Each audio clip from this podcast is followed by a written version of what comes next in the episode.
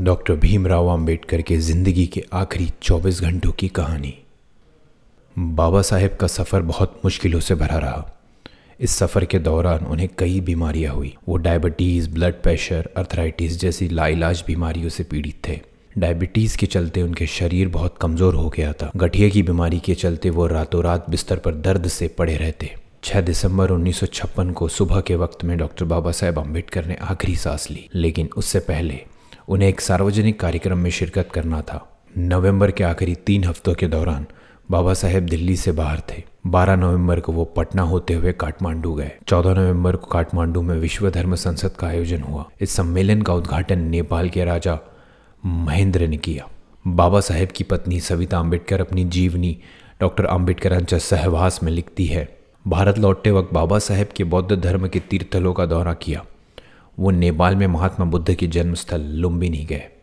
उनके पटना में अशोक के मशहूर लाट को भी देखा और बौद्ध गया का दौरा किया। इस लंबे और थकान दौरे के बाद डॉक्टर बाबा साहेब आम्बेडकर 30 नवंबर को दिल्ली लौटे और वो सफ़र की थकान से निढाल हो चुके थे। दिल्ली में संसद का शीत सत्र भी चालू हो चुका था, लेकिन खराब सेहत के चलते बाबा साहेब ने वहाँ शिरकत नहीं की। चार दिसंबर को बाबा साहेब ने राज्यसभा की कार्रवाई में शामिल होने की जिद की। बाबा साहेब के साथ डॉक्टर मालवनकर भी थे। उन्होंने बाबा साहेब की सेहत की जाँच की और संसद की कार्रवाई में शामिल होने की इजाज़त दी। तो बाबा साहेब ने संसद में कार्रवाई में पार्टिसिपेशन किया और राज्यसभा की कार्रवाई में हिस्से लिया और दोपहर के बाद लौट आए। लंच करने के बाद वह सो गए। अलीपुर रोड के बंगले में लॉन में बैठ के बाबा साहेब और माई साहब कुछ बातें कर रहे थे। उसी वक्त नानक चंद रत्तू आ गए। 16 दिसंबर उन्नीस सौ छप्पन को मुंबई में भी कुछ धर्म परिवर्तन का कार्यक्रम होने वाला था। कई नेताओं ने उन्हें कहा कि बाबा साहेब जैसे नागपुर में किया गया, उसी तरीके से बड़ा एक इवेंट हम लोग नाग, मुंबई में भी करेंगे। तब बाबा साहेब ने अपने डॉक्टर से पूछा और डॉक्टर ने उन्हें कहा कि आप प्लेन से जाइए। बाबा साहेब ने रत्तू से 14 दिसंबर की मुंबई जाने की टिकट के बारे में पूछा, ताकि वह मुंबई में होने वाले धर्म परिवर्तन के समारोह में शामिल हो सके। उसके बाद बाबा साहेब काफ़ी देर तक नागचंद रत्तू को बोल के कुछ लिखवाते रहे। बाद में रात के करीब साढ़े ग्यारह बजे बाबा सोने चले गए। क्योंकि रात काफ़ी देर हो चुकी थी तो रत्तू भी उसी बंगले में रुक गए। निधन से एक दिन पहले, पाँच सितंबर को बाबा साहेब सुबह साढ़े आठ बजे सो के उठे। माई साहब ने चाय का ट्रे लेकर आया और उनके कमरे में गए। दोनों ने साथ में चाय पी। माई साहब ने सुबह के रोज़मर्रा के काम निपटाए। उसके बाद वह उन्हें नाश्ता उनके टेबल पे लेके गए। उसके बाद तीनों लोग, यानी कि बाबा साहेब, माई साहब और डॉक्टर मालवनकर ने साथ में नाश्ता किया। बंगले के बरामदे में बैठ के। बाबा साहेब ने अखबार पढ़ा।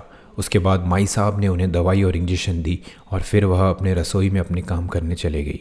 पाँच दिसंबर उन्नीस सौ छप्पन को करीब साढ़े बारह बजे के आसपास बाबा साहेब को लंच दिया गया। उसके बाद बाबा साहेब लाइब्रेरी में बैठ के पढ़ लिखने लगे और उस वक्त वह अपनी किताब बुद्धा एन इस धम्मा की प्रस्तावना लिख रहे थे। माई साहब के अनुसार बाबा साहब को दोपहर का खाना खिलाया गया। खाना खाने के बाद बाबा साहब सोने चले गए। दिल्ली में माई साहब अपने घर की खरीदारी खुद करती थी।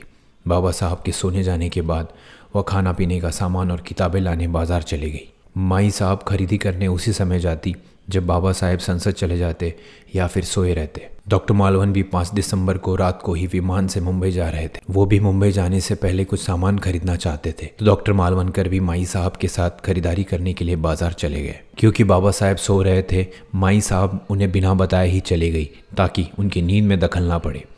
माई साहब और डॉक्टर मालवनकर दोपहर को करीब ढाई बजे बाज़ार गए तो दोनों शाम को साढ़े पाँच बजे के आसपास घर लौटे। उस वक्त बाबा साहेब बेहद गुस्से में थे। माई साहब अपनी किताब में लिखती है कि बाबा साहेब का गुस्सा होना कोई बड़ी बात नहीं थी। अगर उनकी कोई किताब उनकी जगह पर ना हो या कोई कलम उनकी जगह पर ना हो तो बाबा साहेब भड़क उठते थे। अगर उनकी इच्छा के बगैर कोई छोटा सा काम भी हुए या उम्मीद के मुताबिक ना हो तो उनका पारा सातवें आसमान पे पहुँच जाता था। माई साहब लिखती है कि बाबा साहेब का गुस्सा तूफ़ान की तरह था, लेकिन बस वक्ती तौर पर नाराज़ होते थे। जो किताब, नोटबुक या कागज़ वह ढूंढ रहे हैं, अगर उन्हें वह मिल जाए तो वह तुरंत शांत हो जाते। बाज़ार से लौटने के बाद माई साहब सीधे बाबा साहब के कमरे में गई। बाबा साहब ने कहा, मैं आपका इंतज़ार कर रहा था। उनका गुस्सा शांत करने के लिए माई साहब ने बाबा साहब को कॉफ़ी बना के दी। पाँच दिसंबर की रात आठ बजे जैन पुजारियों का एक प्रतिमंडल बाबा साहब से मिलने के लिए आया। बंगले के लिविंग रूम में बाबा साहेब और उनके प्रतिमंडल के सदस्यों के बीच बौद्ध और जैन धर्म को लेकर बातचीत हुई। उस जैन मंडल ने बाबा साहब से निवेदन किया कि 6 दिसंबर को होने वाले जैन सम्मेलन में बाबा साहेब उनके साथ शिरकत करें। प्रतिमंडल ने अपील की कि बाबा साहेब उनके पास आए और जैन धर्म गुरुओं, भिक्षुओं के साथ बैठ के वह बहस करे, ताकि बौद्ध धर्म और जैन धर्म के बीच में बातें हो सके। बाबा साहेब जैन अनुयायियों के साथ बातों में मशगूल थे, तब डॉक्टर मालवनकर मुंबई की ओर रवाना हो गए। उसके बाद बाबा साहेब मन ही मन बुद्धम शरणम गच्छामी का पाठ करने लगे। माई साहब लिखती है कि बाबा साहब जब अच्छे मूड में होते तो वह बुद्ध वंदना या कबीर के दोहे पढ़ते। कुछ देर बाद माई साहब ड्राइंग रूम में झांकती है तो बाबा साहब रत्तू को रेडियोग्राम पर बुद्ध वंदना का रिकॉर्ड बजाने के लिए कहते हैं। उसके बाद रात के खाने के वक्त बाबा साहब ने थोड़ा सा ही खाया और उनके खाने के बाद माई साहब ने खाना खाया। उसके बाद उन्होंने कबीर का दोहा, चलो कबीर, तेरा भव सागर डेरा, बड़े सुर में गाया। बाद में छड़ी का सहारा लेते हुए वो बेडरूम की तरफ़ चल दिए। उनके हाथ में कुछ किताबें भी थी। बेडरूम की तरफ़ बढ़ते हुए बाबा साहब ने अपनी किताब बुद्धा एन इस धम्मा की प्रस्तावना की एक कॉपी और एक एस एम जोशी और आचार्य अत्रे के नाम लिखी हुई चिट्ठी भी सौंपी और नानक चंद से कहा कि वो यह सब उनकी मेज़ पे रख दे। अपना काम खत्म करने के बाद नानक चंद रत्तू भी अपने घर चल दिए। माई साहब अपना काम निपटाने रसोई की ओर चल दी। माई साहब अपनी आत्मकथा में लिखती है कि बाबा साहब को देर रात तक लिखने पढ़ने की आदत थी।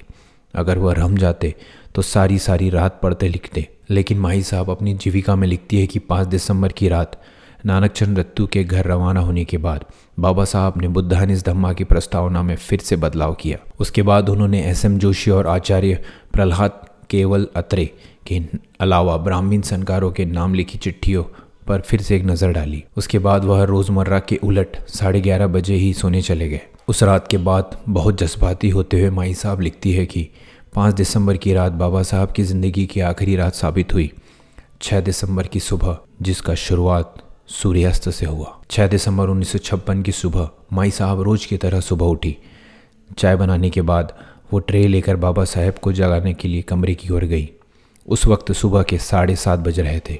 माई साहब लिखती है, मैं जैसे ही कमरे में दाखिल होती हूँ, मैंने देखा कि बाबा साहेब का एक पैर तकिए पर पड़ा था। मैंने बाबा साहब को दो या तीन बार आवाज़ दी, लेकिन उनके बदन में कोई हरकत नहीं हुई। मैंने सोचा कि वह गहरी नींद में सो रहे हैं तो मैंने उन्हें हिलाया और उन्हें जगाने की कोशिश की। सोते हुए ही बाबा साहब के प्राण पखेड़ू उड़ गए। माई साहब को ज़बरदस्त धक्का लगा। वो रोने लगी। उस वक्त बंगले में केवल दो लोग थे। माई साहब और उनके सहायक सुदामा। माई साहब ने रोते रोते सुदामा को आवाज़ दी। इसके बाद माई साहब ने डॉक्टर मालवनकर को फ़ोन किया और पूछा कि अब क्या किया जाए। डॉक्टर मालवनकर ने उन्हें बताया कि बाबा साहेब को कोरामाइन का इंजेक्शन दिया जाए। लेकिन तब तक बाबा साहब का देहांत हुए कई घंटे गुजर चुके थे। माई साहब ने सुदामा से कहा कि जाकर रत्तू को बुलाए। सुदामा कार लेकर गया और रत्तू को घर से बुला के लाया। उसके बाद लोगों ने बाबा साहब के बदन की मालिश करनी शुरू की। किसी ने मुँह से सांस देने की कोशिश की। कोई तरीका काम नहीं आया। बाबा साहब ये दुनिया छोड़ के जा चुके थे। रत्तू ने बाबा साहब के करीबियों को फ़ोन करके बताया कि बाबा साहब अब इस दुनिया में नहीं है। फिर रत्तू ने सरकार के विभाग press trust of India, Akashvani और बाकी सब जगह बताया कि बाबा साहेब अब हमारे बीच में नहीं है।